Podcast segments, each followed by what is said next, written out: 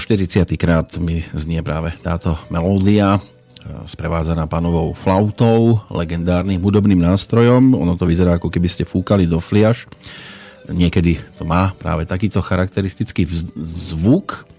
No a je to taká melódia, ktorá sa aj celkom k tomu dnešnému Eh, oficiálne zvanému záhalčivému dňu celkom hodí, ale nebolo by dobré ešte vyložiť si nohy na stôl a keď, tak možno pokiaľ dokážete aj takýmto spôsobom fungovať a pracovať na niečom dôležitom, tak kľudne aj s nohami na stole. Deň leňošenia pokračuje, ale my vyvíjame aktivitu aj naďalej, aspoň akú takú, ale aktivita to je. A hovorím v množnom čísle, pretože opäť to bude o dvojici. V tradičnom čase tradičný pozdrav by mal smerovať aj do Bratislavy.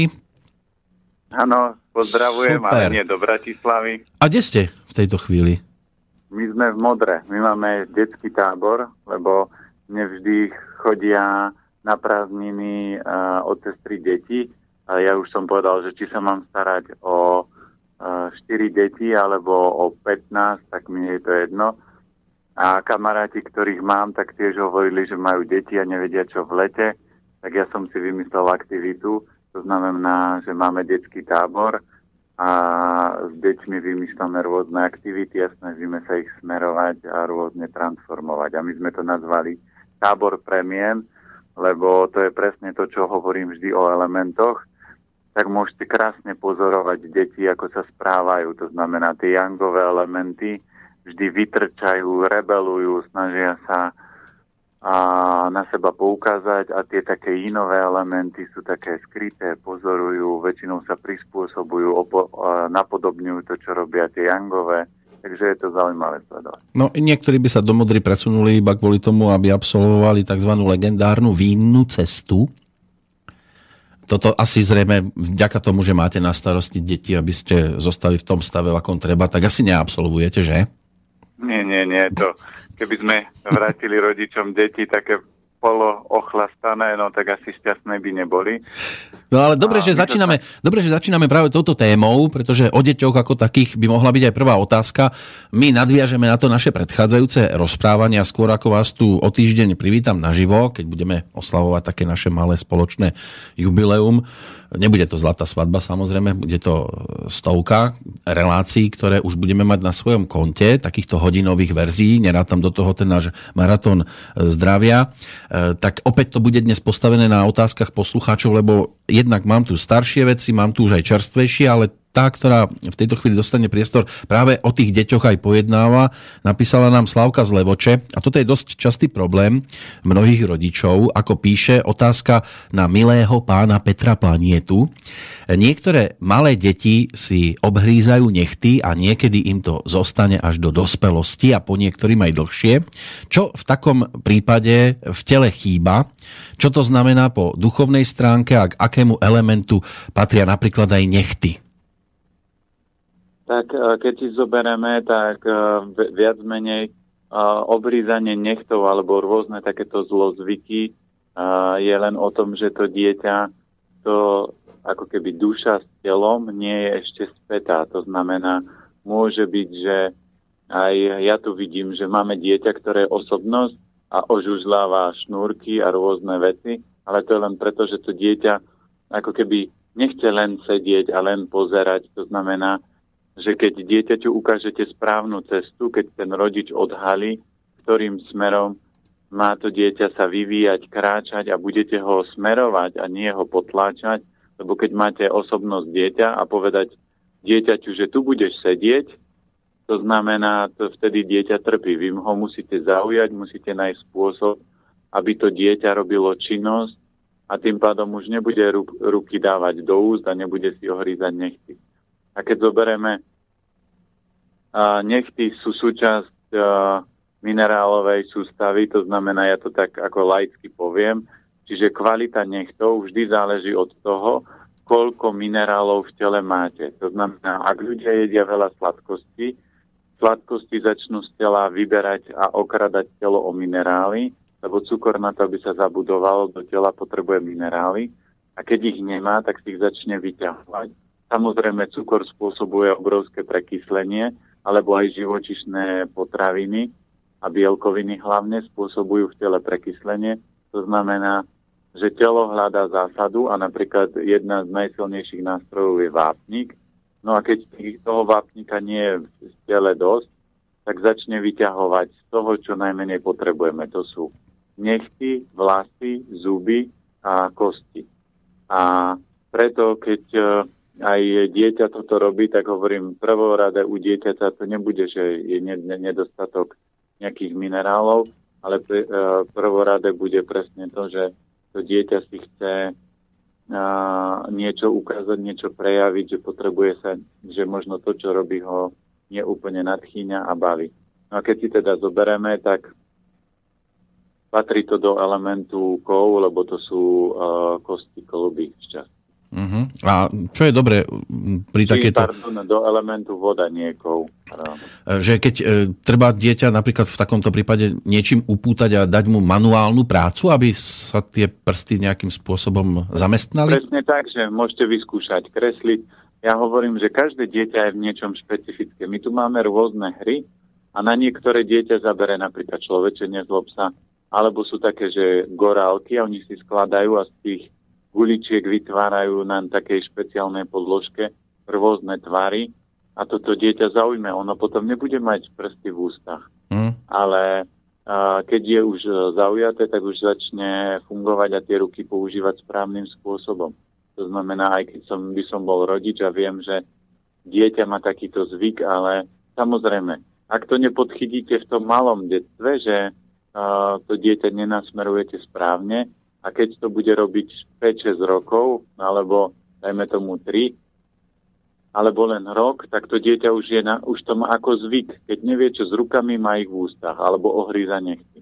A samozrejme, ohrízanie nechtov je záležitosť dreva, to znamená pečenie, že to dieťa môže byť aj nervózne, tak nevie čo, ale zase to nevie čo so sebou, no tak si hryzie do nechtov. Áno, nie je nič horšie ako posadiť deti pred televíziu a v tej chvíli už potom, keď sa začne tak trošku aj mrviť na jednom mieste, tak e, tie prsty končia v ústach. A niekedy je to aj o tom, napríklad, že si cmúľajú palec. Ako toto nazvať, alebo kam to zaradiť? No keď zoberieme, tak palec e, im nahrádza, alebo zoberme si, že dieťa, keď je dostatočne kojené, tak nemá prečo si cmúľať palec.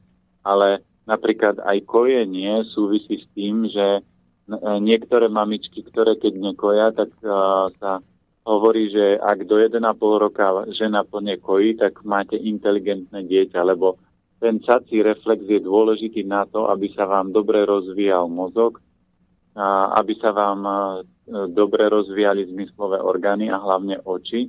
Preto aj napríklad chodenie po štyroch, prírodzené dieťa a nie, že ho držím, ale prírodzene dieťa chodí, potom prírodzene sa stavia, nie že rodič zapichne dieťa do chodáku a teraz choď, naučí sa chodiť, super, nie. Toto nie je správne, lebo zľahčujete dieťati jeho cestu. A keď sa vrátime k tomu palcu, tak je to presne o tom, že to nahrádza. Naša dcera nemala a, dudel v ústach vôbec. Ona cumlík nepoužívala, ale čo robia rodičia? Dieťa nakrmia zlou stravou, dieťa im plače, no tak mu dajú cumel do úst. Ale keď má napríklad matka kvalitné mlieko a dieťa nakojí, tak dieťa spí v pohode. A tým a, cucaním a, mliečka z prstníka sa jednak vytvára, je stále prepojené to dieťa s maminou, cíti to dieťa bezpečie a jednak tým, že musí ťahať to mlieko, tak sa zosilňuje jej e, schopnosť, to znamená, aj e, sa rozvíja mozog, aj sa e, e, podporuje zrak, motorické schopnosti, čiže tam ten sací reflex má obrovský veľa významov. Napríklad my sme cére do 6-7 rokov kľudne dovolili flašku, normálne s mliekom, a rýžovým samozrejme, to znamená manželka, keď prestala kojiť, tak ona vždy mala tak večer taký rituál, že môžem mliečko, no tak sme jej zohrali, zohriali rýžové mliečko a ona si pomaličky cucala. Hmm. To znamená jednak aj toto dieťa ukľudní. Takže to má viacero a, či už aj fyzických, ale aj psychologických aspektov. Tak ten sací reflex na Slovensku je pomerne rozšírený a mnohým, hlavne, hlavne mužom, vydrží do dospelosti, že? hej, hej. Chlapi, keď sú menej kojení, no tak potom majú sací reflex a už a chlap je úplne geniálny, lebo on si to vie všetko pretočiť do toho, čo mu vyhovuje. No a hlavne chodia často aj po štvornožky potom a my sa im pokúšame pomôcť na dve nohy a tiež im to nejakým spôsobom uľahčujeme. Nemali by sme, že? No možno niekto by dostal Nobelovú cenu, keby, alebo uh, by bol bohač, keby vy, vymyslel chodák pre uh, chlapov, ktorí uh, gahali moc piva Takže to by mohlo by vyzerať zaujímavé, keď chlapi by išli s krčným chodákom. Takže... No, mnohí by už stratili aj štuple na tom a to by potom riadne búchalo po, po asfalte. Ja, no, to možno by sa roz, rozbehol hore kopcom alebo dolu kopcom. A oni by to, to by prepili, on, to poznáme chlapov, by prepil aj ten chodák v krčme niekedy. Ja? No tak to, to hrozí, keby mu došli bubáky. Tak... Áno, nemal by to na sekeru, ale na chodáka by pil. Poďme k ďalším ano. otázkam, ktoré nás samozrejme zvrtnú aj iným smerom. A z takých tých restových e, vytiahnem jeden mail, ktorý prišiel od e, Maťa. E, má niekoľko otázok, obsahuje, takže začneme jednotkou, že či je dobré aspoň 2 až 3 krát za mesiac si dať celodenný pôst. Vždy to záleží od toho, čo tým chcete dosiahnuť. Určite je super, ako keby dať voľno aspoň raz do mesiaca tomu tráveniu, že nič nie je, ale to neznamená, že budem do seba liať šťavy. To znamená, dajte si len deň na vode, ale nerobte to napríklad, keď je chladné počasie, ale keď je teplo, lebo vtedy je to také príjemné. A keď to chce človek, môže napríklad taký, čo má nadváhu, alebo keď vie, že potrebujem to telo viac detoxikovať, tak si môže kľudne aj raz do týždňa urobiť takýto deň a je to super, lebo to trávenie, predstavte si, že žalúdok, slezina, hrubé črevo a proste všetky orgány v tele musia dennodenne pracovať a hlavne spracovať ten chaos, čo im dáme do brucha. Žalúdok, keby vedel rozprávať a vedel kopať, tak nakope možno 95% ľudí, že mu povie, povie, že mu asi šibe, že to, čo hádže do mňa, a to, čo mám spracovať a tie kombinácie, no tak on, on asi nemá všetkých 5 pohromade, lebo to je fakt niekedy neuveriteľné, čo sú schopní ľudia zjesť, čo s čím skombinovať.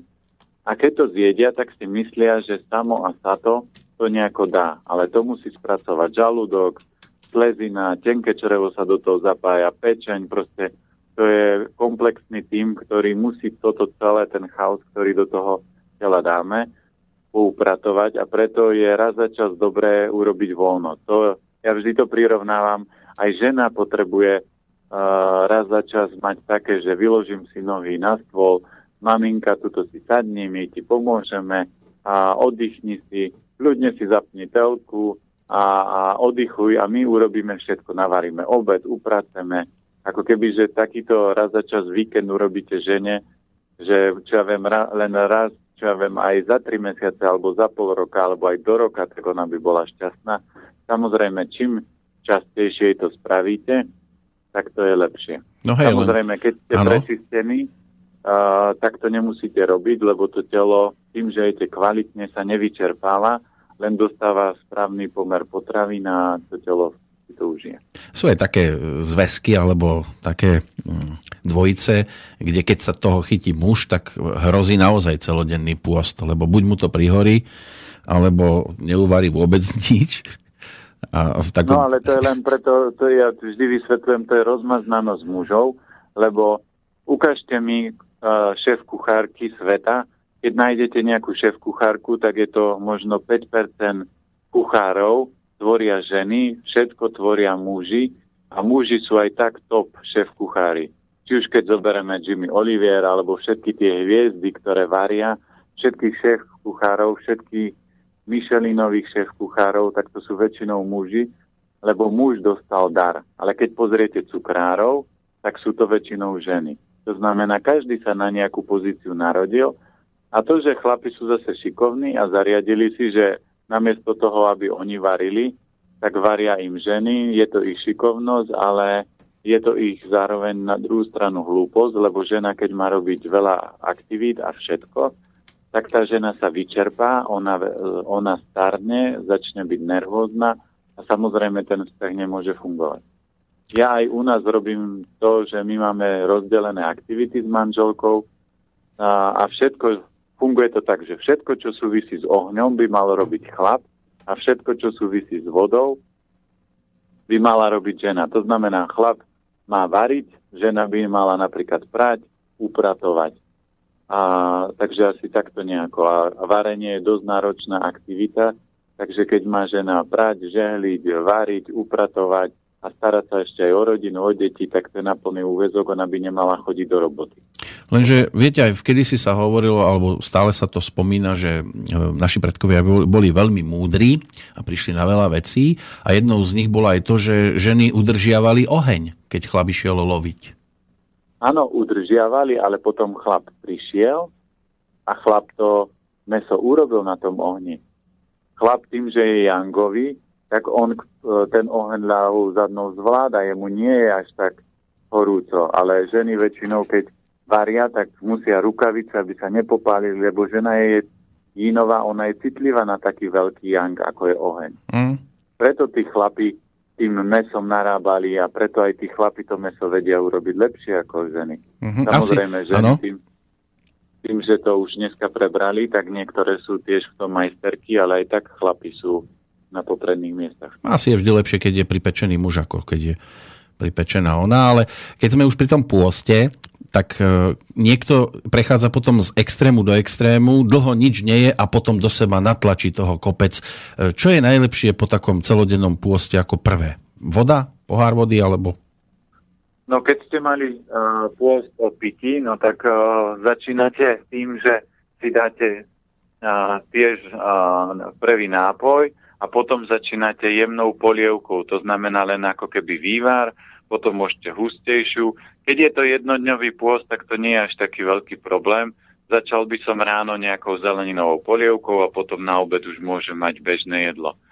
Ale ak by to mal byť pôst, ktorý je dlhší, lebo bývajú pôsty od jedného dňa až mesiac a viac, takže v závislosti od toho, v akom pôste ten človek bol, tak podľa toho musí začať nastupovať.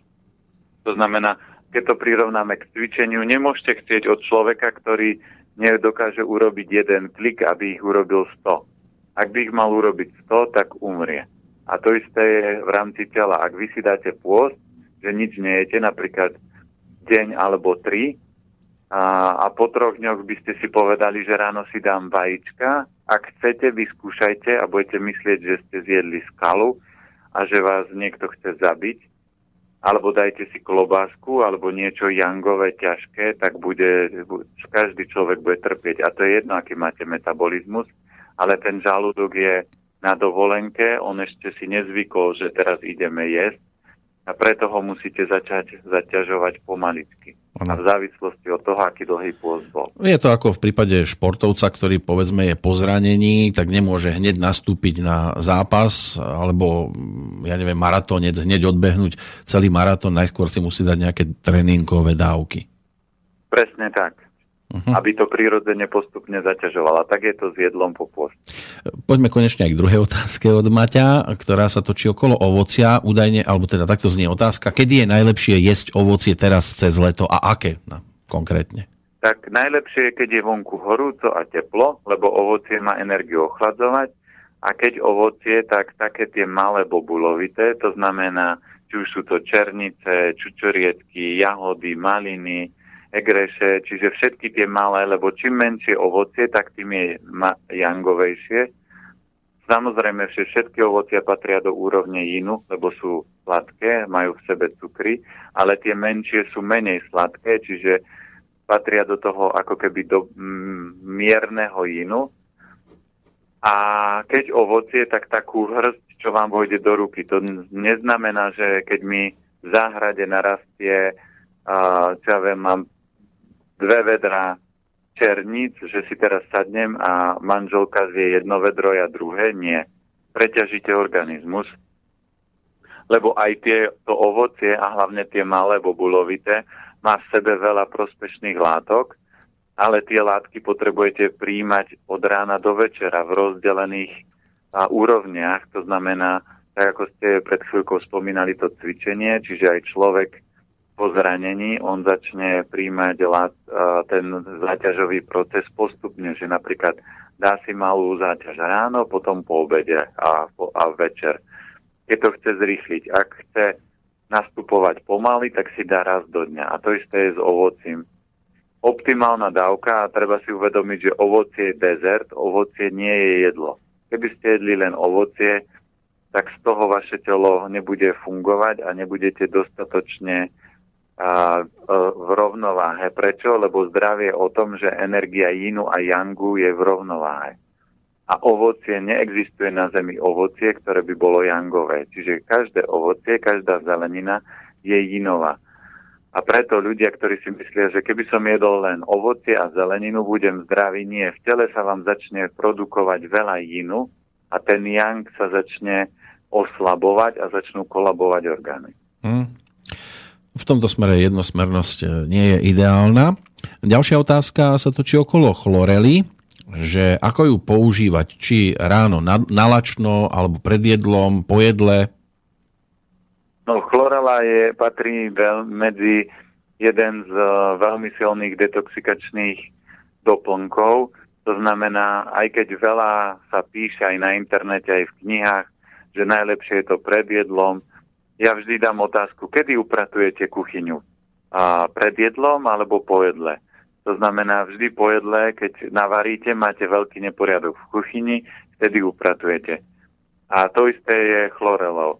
Chlorela má silné detoxikačné schopnosti, to znamená, nikdy nemôžete vedieť, aj keby ste jedli biopotraviny, že či sú tam není náhodou nejaké látky, ktoré by nebolo treba toho tela dostať von.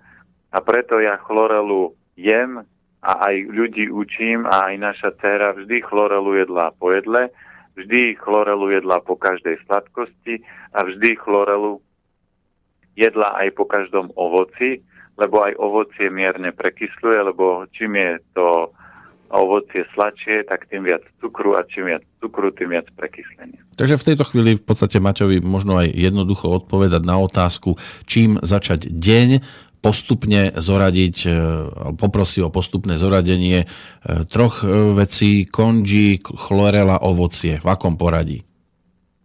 No určite. Prvé, keď začíname, je voda mierne teplá. A druhé by som si dal kašu. Potom čo tam bolo ešte? Go, Konži, ovocie a ešte... chlorela a ovocie. No tak si dám konži, potom si dám chlorelu a uh, na, na desiatu by som si dal ovocie, za ovocím za chlorelu. Uh-huh. Tak snad je Maťo uspokojený po tejto stránke. Adam uh, má len takú skromnejšiu otázku. Chcel by sa spýtať na hubu rejši a na kordyceps. Uh, huba rejši aj kordyceps. Uh, rejši patrí jedna z veľmi silných a univerzálnych húb, čiže keď máte uh, vyčerpaný organizmus, neviete čo v tele opravovať, tak rejši je super, lebo ona harmonizuje všetkých 5 elementov naraz. Jej silné vlastnosti sú hlavne na srdce a, a pečeň, to znamená, toto je ako keby najsilnejší vplyv, ale ona harmonizuje aj slezinu, čiže element zem, aj kov či e, pľúca, aj vodu, obličky, to znamená, rejši má schopnosť harmonizovať všetko. Hovorí sa, že rejši postaví mŕtvého z hrobu a už som zažil ľudí, ktorí boli veľmi vyčerpaní, veľmi unavení a nasadili si rejši a zabralo to. Samozrejme, rejši môžete aj s kordycepsom používať ako reštart, to znamená, využívate to za mesiac a stačí alebo to môžete používať ako liečivo, ale keď to chcete ako liečivo, tak to treba až 6 mesiacov používať, radšej menšie dávky a 6 mesiacov v kuse. Tak. No a kordyceps je vysoko protizápalový. V čínskej medicíne sa používa všade tam, kde v západnej sa používajú silné kortikoidné lieky, tak tam sa používa v čínskej medicíne kordyceps. A kordyceps výrazne podporuje hlavne obličky, Takže niekedy, keď chce človek reštart, tak si zmiešate rejši s kordycepsom v pomere 1 k 1 a konzumujete to ráno a večer. Tu je ale veľmi dôležité to, že aká kvalita toho rejši a kordycepsu je. Väčšinou, keď sú to tabletkové formy, tak sú uh, tam nejaké plnivá poidlá, to by som moc nepreferoval, skôr prášok. A uh, zase kvalita dá sa zistiť buď svalovým testom alebo kývadlom. No, nás podporujú samozrejme reakcie poslucháčov a keď príde ešte aj nejaké to slovíčko navyše, tak je to ešte krajšie. O týždeň budeme mať také malé jubileum s pánom Planietom a tak už dnes aspoň jedna z reakcií. Už prišla minulý týždeň, ale dostávam sa k nej až v tejto chvíli od Blanky. Vážený pán Kršiak, chcem sa vám poďakovať za reláciu Verejné tajomstva s pánom Planietom, ktorá má vďaka vášmu moderovaniu a fundovanosti vášho hostia vysokú úroveň. Ste výborná dvojka a budem rada, keď budete v tomto duchu pokračovať vo vzdelávaní poslucháčov. Oceňujem, že pán Planieta sa pozera na človeka komplexne z hľadiska biologicko-duchovného a dovolím si mu položiť aj tieto dve otázky. Skôr ako zaznejú, samozrejme Blanke, ďakujeme veľmi pekne že si všíma aj niečo iné. No poprvé, teraz tie otázky. Aké potraviny by nemali chýbať v zložení stravy u žien tesne po 50. roku života a ako sa najlepšie stravovať v tomto veku? To by mohla byť tá prvá otázka. Tak ja určite chcem poďakovať za spätnú väzbu a určite chcem uh, pochváliť, lebo ja vám raz za čas egomasa zrobím, ale som rád, že aj poslucháči občas. To znamená, že aj tá relácia má svoju šťavu vďaka a, vám. no a čo sa týka otázky, a po 50 začína obdobie, väčšinou to už je tak niekde 40-50, je taká prechodová fáza. Začína obdobie Yangu, to znamená proces ťahovania, čiže ľudia v tomto veku by si mali dávať pozor na veľmi veľa Yangových potravín, to je číslo jedna. Snažiť sa obmedzovať. Čiže keď mesko, tak jeden, dvakrát do týždňa, keď mesko, tak ryby. Pozor na síry, čiže ja väčšinou viete, že ja mliečne výrobky nepreferujem a hlavne najhoršie sú v tom tvrdé síry, lebo to je veľký yang a veľa bielkovín, čo ženy v tomto veku nepotrebujú, aj keď tvrdia, že osteoporóza, ale osteoporóza je hlavne z mliečných výrobkov. A tretia z vecí, ktorú si treba dať pozor, je pečivo, a štvrtá z veci, presol jedla. To znamená, aby jedla neboli veľmi slané. No a čo zaradiť? Sú výborné omáčky, polievky, kaše, aby tá strava bola tak niekde mierne inová a v kombinácii. To znamená, ak už mám chuť na chlebík, tak si dám chlebík s polievkou. A výborné jedlo a viem, že veľa ľudí to miluje, sú omáčky, či už je to sviečková, kôprová, akákoľvek omáčka. To znamená, ja doma robím manželke, že nasekám len cibulku, opražím, vytlačím do toho nejakú nátierku, nejakú zeleninu a je omáčkové jedlo, k tomu si dáme rýžu naturál a je to super. Druhá otázka od našej duševnej maserky Blanky. Aký máte názor na drastické mamografické vyšetrenie prsníkov, ktoré, ako sa aj ona sama dočítala v posledných štúdiách, E, naopak vyvolá karcinóm?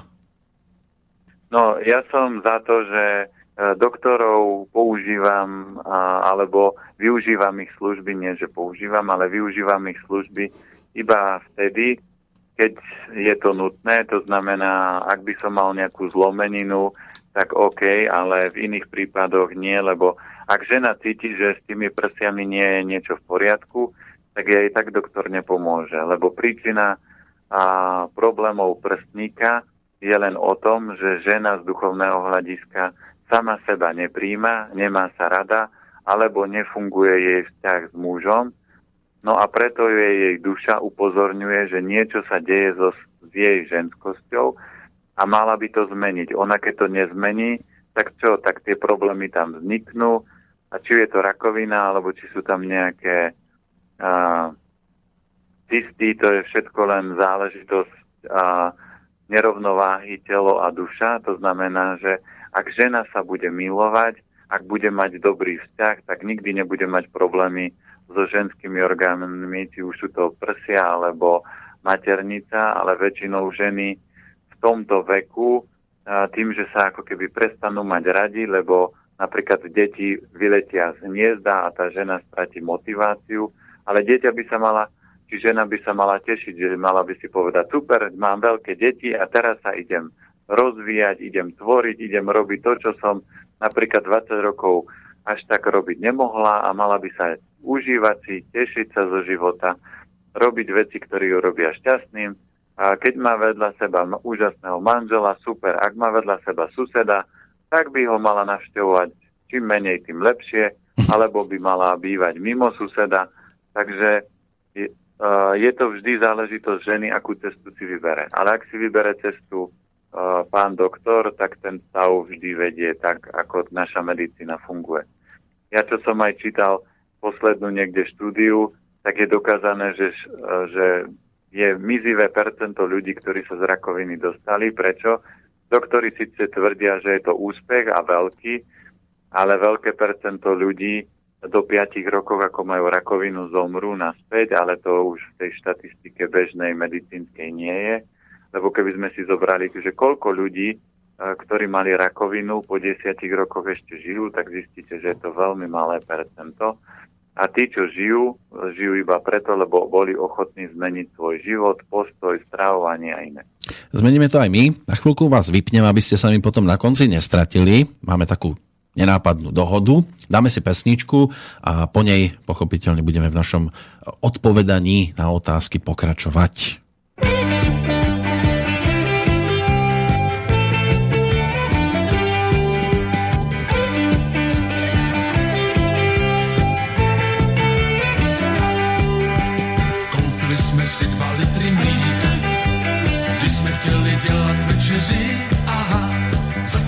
Jsme vařit radši dříve. Nečekali, až se sešeří. Překvapit jsme chtěli tátu s mámou, proto tedy tolik tajností. Rozhodli jsme se pro krmy známou, posypanou spoustou svatostí. Vařili jsme kaši, krupicovou kaši, aby o tom, aby o tom nevěděli naši,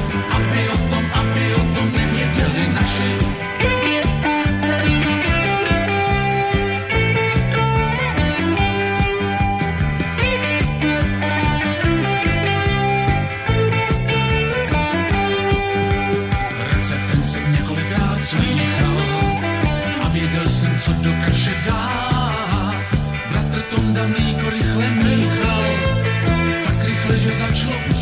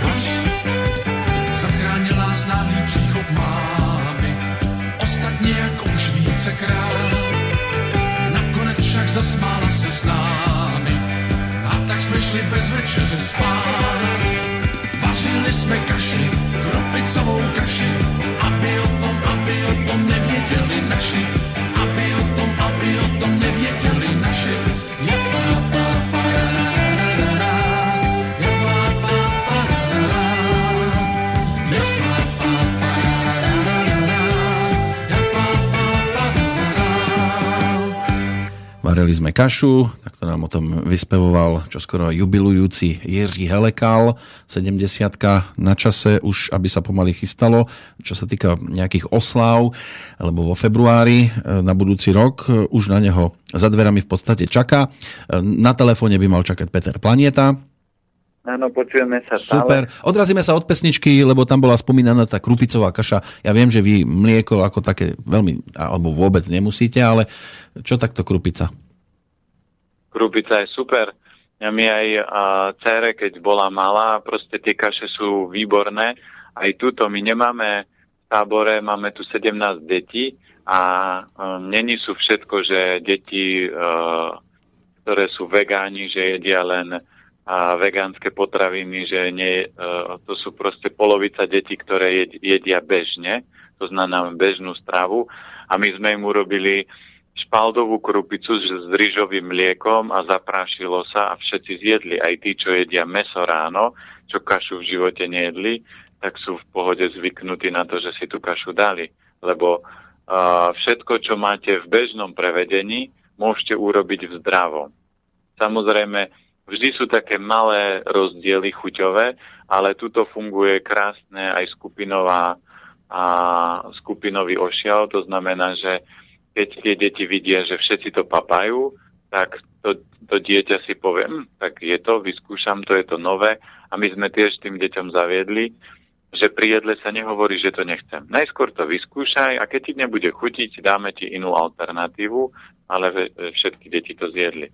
To znamená, krupicová kaša môže byť super a ja vždy hovorím, že my keď doma cere varíme špaldovú krupicu s rýžovým mliekom a nič do toho nedáte, nemusíte žiaden cukor, len čisté rýžové mlieko, špaldová krupica, tak tá kaša je taká dobrá, že my sa vždy s manželkou doťahujeme, kto ju zje.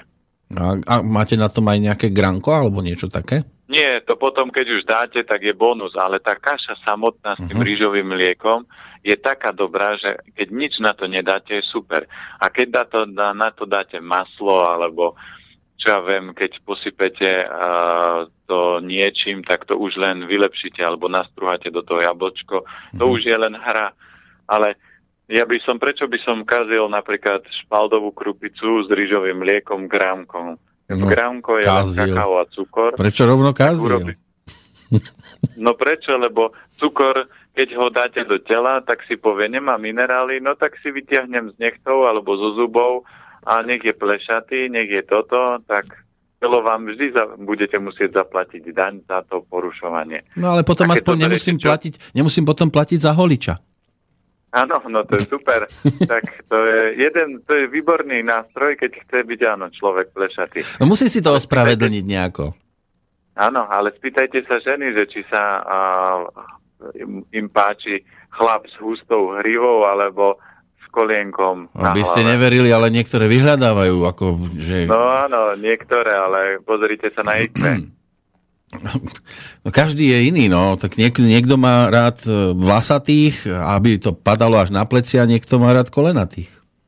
No, to si nemyslím. Keď zoberete 95% žien, povie, že sa jej páči, lebo keby sa jej nepáčilo, tak ona je tiež vystrihaná na koleno. To znamená, ženy majú radi vlasy, vlas, vlas toho človeka nejakým spôsobom a, doformováva a vytvára nejaký level možno výzoru, krásy, niečoho.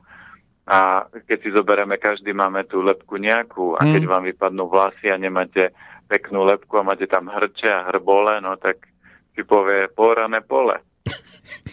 Alebo, alebo účest na ťavu. Viete, aký je účest na ťavu? To nepoznám. Mož, vždy si môžete vybrať, že na jednu hrbu alebo dvojhrbu. To znamená na koleno a potom zobere uh, kadernička bejsbolovú palicu a dostanete ranu po hlave.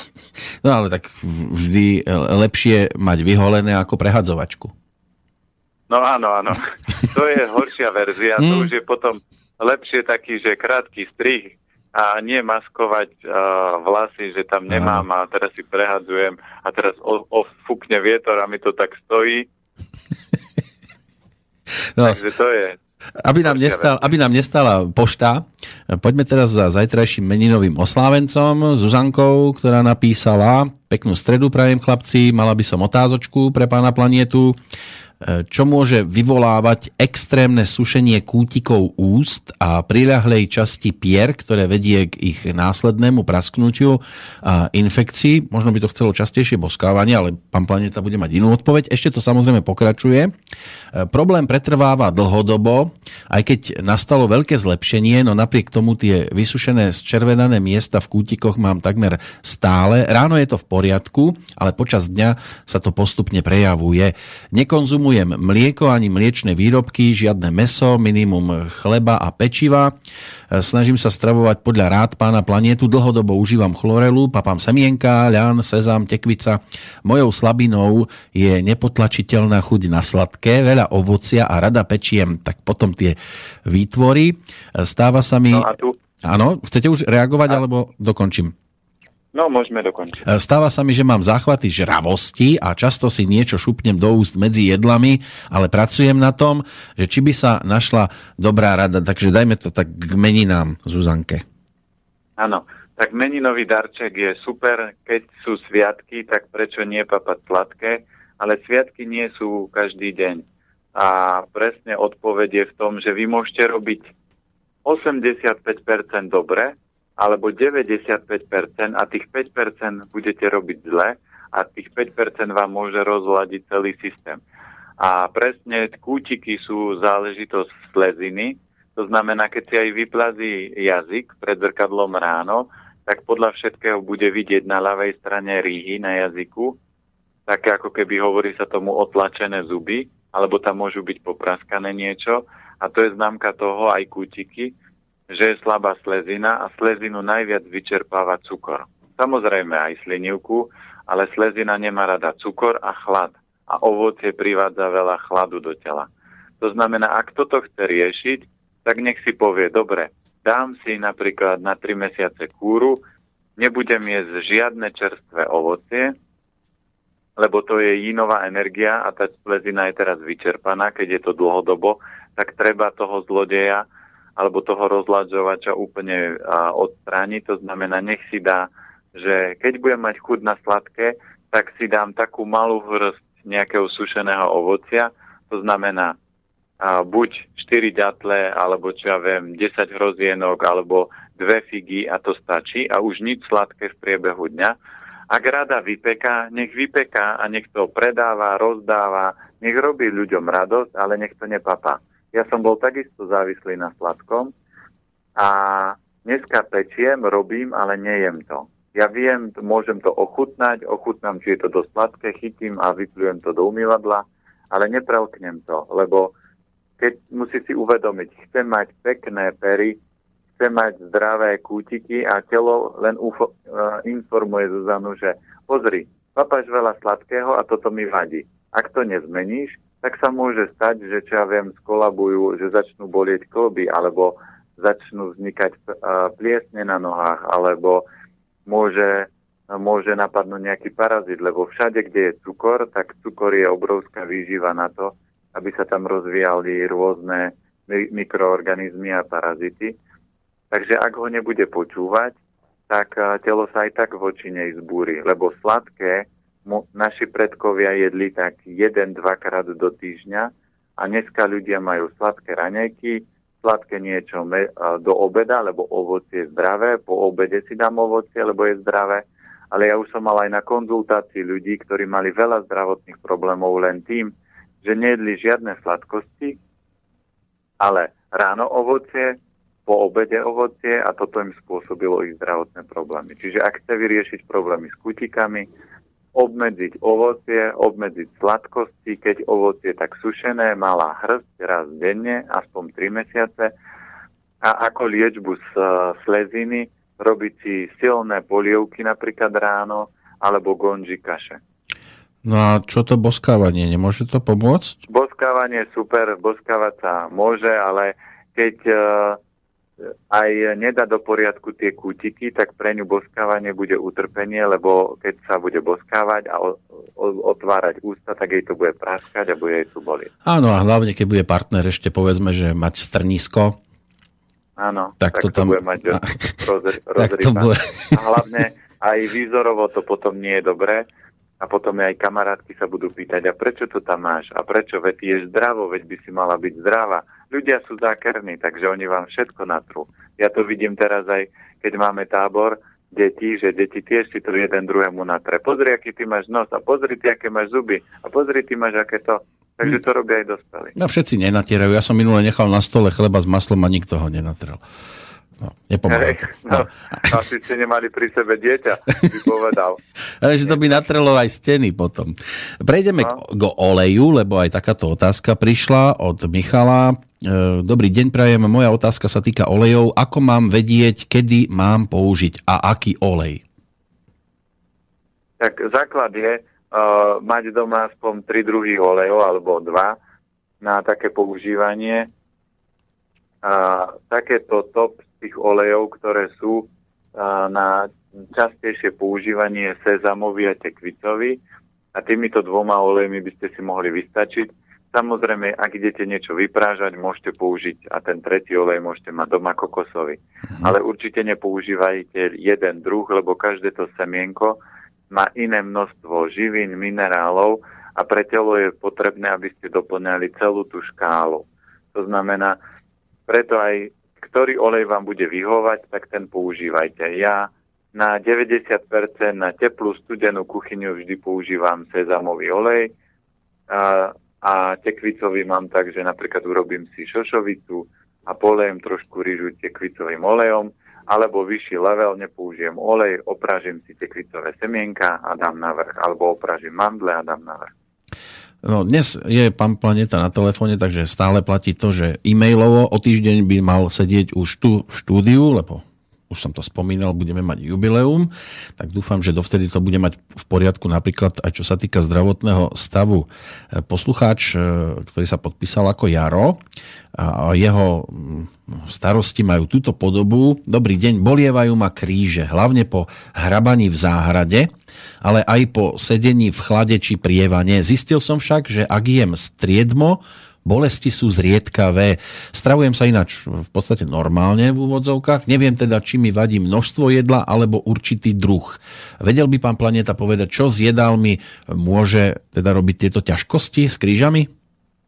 No, keď má problém chlad, tak zoberte si, ak je telo silné, tak chlad nemôže nič spôsobiť. Ale ako náhle už sú slabšie obličky a začne fúkať vietor na chrbát, tak tí ľudia môžu mať problémy to znamená, že treba posilňovať obličky, čiže strukoviny, hrstkové polievky, silné vývary, čiže aj keď je mesový vývar, ale z kvalitného mesa to môže podporiť, lebo polievka je super, ale je dôležité, aby tam bolo dosť zeleniny. A druhá z veci, väčšinou chlapov sekne v krížoch. Prečo? Lebo majú zanesené hrubé črevo. Dneska je dokázané, že bežný človek, ktorý si nerobí očistú čreva, tak má v hrubom čreve od 3 do 15 kg usadením. Takže ak cíti pri zohnutom chrbáte bolesť, tak je to známka toho, že treba to hrubé črevo trošku detoxikovať. A dobre je, funguje jednoduchý recept, že si zaradím do stravovania jeden alebo každý druhý deň rýžu naturál a jem rýžu naturál, lebo rýža naturál má silnú vlákninu a dokáže v tom hrubom čreve upratovať. Hmm. No, Michal, píše. Dobrý deň vám prajem do štúdia. Pri rannom vyhrízaní červeného melóna sa mi vybavila spomienka na zmienku jedného známeho, ktorý tvrdil, že v nejakej azijskej kuchyni či stravovacom štýle je zo zdravotného hľadiska biela dužina a zelená šupka vodného červeného melónu cennejšia ako samotná sladká červená dužina. Otázka na Petra Planietu. Akú povahu, účinok či tropizmus má biela dužina a zelená šupka? Prezradíte aj prípadne nejaký recept na úpravu či použitie? E, možno aj dva recepty, lebo šupky sa nám e, vo vandli voľa ako veľmi množia. No, keď zoberieme všetko, čo príroda vytvorila, keď len zoberieme krásny príklad s jablkom, tak môžete kompletne zjesť a telo si z toho vyťahne to, čo potrebuje. Samozrejme na červenom melóne je najlepšie to vnútro a tá šupka už je taká.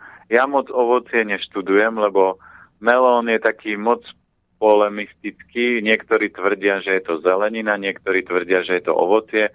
Ja na to používam hlavu a logiku. To znamená, zelenina vždy má malé množstvo vody, a má malé množstvo cukru. Melón má veľké množstvo vody a veľké množstvo cukru, takže pre mňa to vždy bude ovocie a ja sa ovoci moc nezaoberám a neštudujem ho. Prečo? Lebo ovocie je dezert a dezert by sme mali jesť malé množstva a nie veľké. To znamená, že a, poznám málo ľudí a poznám málo odborníkov, ktorí by liečili ľudí ovocím, lebo vedia, že to nie je. Napríklad pri rakovine jedna z potravín, ktorá vyživuje rakovinu, sú cukry.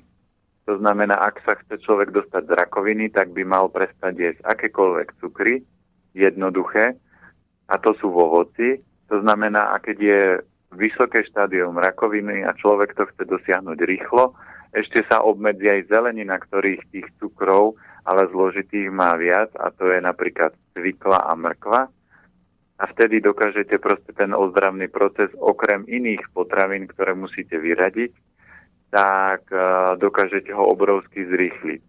Preto uh, či šupku jesť alebo nejesť, na toto hovorím ja všetku uh, múdro sveta ne, ne, nemám a nepoznám všetky veci, ale môžem sa skúsiť na to pozrieť, ale uh, sám osobne by som toto moc nejako nepreferoval a je dokázané aj kamaráta, čo, mám, čo som mal jasno zrivého, tak on povedal, že keď poznáte jednu potravinu do, do, do, do dokonalosti, tak môžete liečiť s ňou každú chorobu sveta. To znamená, možno keby na Slovensku bol človek, ktorý by ovocie študoval roky a skúšal a vzdelával a mal knihy, a vedel o tom ovoci veľa, by vedel určite viac poradiť ako ja, ale ja ovocie moc neštudujem, takže na túto otázku moc presne zodpovedať neviem. Ale minimálne to, že tá biela dužina, biela farba určite posilňuje hrubé črevo, to znamená, je to vláknina, takže dokáže prečistiť hrubé črevo a zelená šupka určite tiež sa bude podielať na detoxikáciu hrubého čreva, ale zelená farba posilňuje pečeň. Len nesmie byť ten melón pestovaný chemicky, lebo ak je chemický, tak v tej šupke bude najviac tej chemie. Takže zelená farba posilňuje pečeň. Dobre vedieť ano. v prípade jazdy vlakom v južnejších častiach Slovenska. aj keď to niekomu ano, ale aj keď dvíha idete, adrenalín. Áno, ale aj keď idete napríklad vlakom, tak mm-hmm. vždy, keď viete, že mám slabú pečeň, nosím okuliare, to je známka slabej pečene, tak môžem všade pozorovať zelenú farbu. A preto na dovolenku nepôjdem k moru, ale pôjdem napríklad do hôr, kde je kopec zelené. A nestačí zelené tričko? Stačí, ale keď to vidia aj oči, na to tričko sa moc nepozeráte. To by mhm. ste museli so zrkadlom pred sebou chodiť ale je ďaleko lepšie v tej prírode, tie stromy, ten vzduch a všetko potom pôsobí na tú pečeň obrovský regeneráciu. No, to sú tam určité problémy, keď niekto iný vstupuje so zeleným tričkom do vlaku, ale my sa skôr presuňme do lietadla, lebo Janka z Čile nám napísala a rád by som na túto jej um, otázku um, poznal tiež odpoveď, lebo aj mnohí ľudia cestujú lietadlom. Takže jej mail trošku dlhší má túto podobu. Chcem sa spýtať pána Planietu, čo odporúča na dlhú cestu lietadlom. Letím uh, o niekoľko dní z južnej pologule, kde máme chladnú, vlhkú zimu do Európy s príjemným teplým počasím. Budem cestovať približne 1,5 dňa a chcem sa spýtať, či by som sa už teraz mala nejako pripravovať čo sa týka stravy na tú radikálnu zmenu, jednak klimatickú, ale aj kulinársku. Budem doma asi 4 týždne, tak by som to chcela čo najlepšie využiť na doplnenie energie, vyhriatie vymrznutých kostí a celkovo na regeneráciu, lebo môj stav to už naozaj veľmi potrebuje. Stále mám v noci suché hrdlo, pocit ohňa v nosohrtane. Najskôr e, som vôbec nemohla spávať, ale teraz po mesiaci sa už nebudím 5 krát za noc e, kloktať a piť tekutiny, už vydržím až do rána, ale bojím sa, že to bude tak už navždy. Snažím sa variť si čaje z anízu, kurkumy, škorice, zázvoru a klinčekov, polievky a celozrnú ryžu či polentu jem veľa sezamu a ovocie si dám len raz denne, jablko alebo banán. Dokonca som začala piť domáci kefír 2 až 3 krát do týždňa, keďže mlieko zahlieňuje, tak aby, som, aby sa mi nejako zvlhčila sliznica hrdla, ale nefunguje mi to. Je to komplikované. Dúfam, že stihnem pána planetu vyhľadať počas mojej dovolenky. Zatiaľ mu budem vďačná, eh, keď mi urobí nejaký jednoduchý jedálniček do lietadla, lebo tá lietadlová strava a dlhé hodiny sedenia mi úplne zabudú zablokujú trávenie a potom to musím rozbiehať klistýrom. Takže toľko mail od Janky. Samozrejme, mnohí cestujú, aj keď väčšinou z tepla do tepla, ale predsa len ako sa takýmto spôsobom vyvarovať nejakých problémov? Vždy, keď cestujete lietadlom, tak mali by ste si zistiť, že aké prostredie, aké počasie tam je. Ak viem, že cestujem zo zimy do chladu, tak už eh, dajme tomu minimálne týždeň pred odletom na dovolenku do teplých krajín, tak si začnem kupovať proste v zime pomaranče, grepy. Nie, že ich budem jesť 20 denne, ale dám si napríklad jeden pomaranč a potom čím bližšie, tak môžem si dať dva alebo tri, aby som to telo postupne tak prepol a potom to telo nezažije taký extrémny šok. A to isté je, keď idem z takéhoto vlhkého počasia do suchého, teplého, tak uh, zase to prispôsobujem podľa tomu, aké je to počasie. Strava v lietadle je trošku komplikovaná, ja si vždy niečo so sebou zoberem, to znamená, buď si berem pšenový knedlík, alebo z kuskusu si urobím, alebo risotto si spravím do myštičky. A, lebo v tom lietadle to, čo podávajú, tak to asi v koncentračných táboroch dávajú lepšie jedlo. Ale bežní ľudia si povedia, aká mňamka, aké to bolo dobré, ale keď si prečítate, všetko sú to polotovary, všetko je to také nejaké divné, tie kolačiky aj tvary, aj keksiky, čo tam rozdávajú, to kúpite jedno z najlacnejších niekde, takže a ľudia to jedia a potom sa vrátia a čudujú, že im nie je dobré a že ich telo nefunguje. A čo popísala problémy, no tu platí jedno z pravidel, že u Janky je veľmi dôležité, aký, v akom stave jej organizmus je.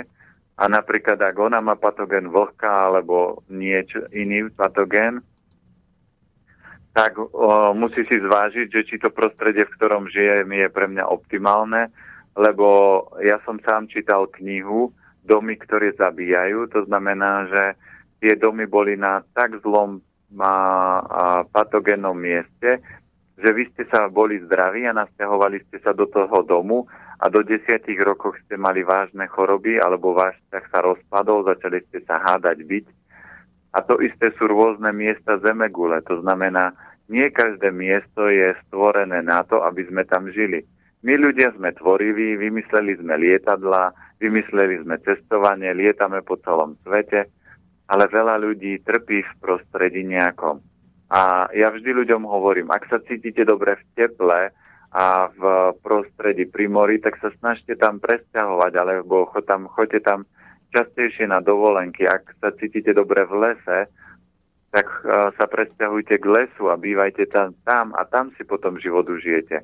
Ale ak niekde trpíte a budete trpieť dlhé obdobie, tak proste vaše telo spustí chorobný proces. Aj keby ste mali čokoľvek, ale ak vaša duša nie je spokojná, či už pracovne, vzťahovo alebo prostredím, tak to treba zmeniť. My sami sme predali byt, ktorý sme mali, preto, lebo sme sa v tom byte dobre necítili, nevyhovoval nám, nebol dobrý ani pre jedného člena, čiže ani pre mňa, ani pre manželku, ani pre dceru, tak sme ten byt predali. Niekto povie, ale na ten byt som si šporil. No a, ale keď sa v ňom dobre necítite, tak ho predajte a teraz by sme ho predali a bývame v podnajme, kým si nenájdeme to naše optimálne miesto, kde sa budeme cítiť super. No len keď povedzme, ako aj Janka tam je kvôli partnerovi, ktorý je zase v inom prostredí, povedzme, no že by dobré, sa cítil ale ona zle. si potrebuje vždy, ten vzťah je o tom, že sa dohodnete, že komu čo vyhovuje. A ja používam príklad. Keď, m- keď sa dvaja partnery rozprávajú o tom, kde chceme bývať. On chce bývať tu, ja chcem bývať tam tak buď sa dohodneme a jeden sa prispôsobí, ale je šťastný v tom prostredí, alebo nájdem niekde cestu v strede.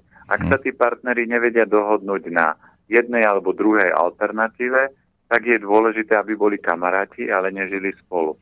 To znamená, ak dvaja partneri si povedia, že chceme mať, a, chlap povie, chcem mať 5 detí a žena povie dve, tak stred sú tri a musia sa na tom dohodnúť. Ak sa nedohodnú, tak nech nemajú spolu deti. Ale ak žena uh, súhlasí s, part- s manželovým návrhom a bude mať 5 detí, ona bude pritom trpieť. Ak manžel bude súhlasiť iba, ja viem, s jedným dieťaťom a chce 5, bude trpieť. Musia sa dohodnúť niekde na strede. A toto je vzťah. vzťah je vždy o tolerancii a o posune v rámci stredu, aby obidve strany boli šťastné. Nemôže byť tak, že jeden sa prispôsobuje druhému. No my sa musíme tiež dohodnúť na strede, tej ďalšej, ktorá nás ano. čaká. Takže o týždeň z oči v oči. Áno, o týždeň z oči v oči budeme mať uh, jubileum, takže budeme zase rozdávať darčeky. Uh-huh. Môžeme, môžeme dať aj uh, poslucháčom, že môžu možno oni napísať, že aký najzaujímavejší darček od koho dostali, ktorý ich milo prekvapil, alebo ktorý ich uh, rozosmial, alebo ktorý ani nepoužili. To znamená rôzne formy, aby sme možno, aj keď my budeme odmeňovať, aby sme aj túto tému uh, rozvíjali, lebo budeme oslavovať stovku. Áno. Necháme sa prekvapiť. Sme radi, že sme sa dožili stovky, aj keď 120 by mala byť asi bežná, že? Áno, vidíte, a, a zvládli sme to ľavou zadnou a ľudia že? povedia, že to, nie, že no. to nie je možné. Aj ja Klobáskovi som sa dočkal stovky. Áno, vidíte, ale ako má vplyv zdravá vyživa na vás, dnes ste sa potiahli. No, ale ešte skôr ako prídete šup nejaké dve čokolády, to vtedy ešte stihnem stráviť. Hej, no, tak budeme kontrolovať jazyk. No, vyplásime, budeme jazyčníci, ale dobre, teším sa z toho, že dnes opäť bolo to všetko plné otázok a ešte nám tu nejaké zostali, tak ich dorazíme o 7 dní už takto vo dvojici. Prídete, dúfam, aj trošku skôr. Áno, prídeme skôr, aby sme stihli aj pokecať, aj sa posmieť. Tak, a teším sa na to. Dnes opäť na otázky odpovedal Peter Planieta. Pekný deň do Bratislavy. Pekný deň do Bystrice a pozdravujem všetkých poslucháčov. Ďakujem veľmi pekne za rôzne zaujímavé otázky a držím palce ku krásnemu a šťastnému životu, lebo ten život máte vy vo svojich rukách. Tak a k týmto slovám je úplne jednoduché sa iba pripojiť, takže za pozornosť ďakuje aj Peter Kršiak do počutia o týždeň pri tejto relácii. Táto relácia bola vyrobená vďaka vašim dobrovoľným príspevkom.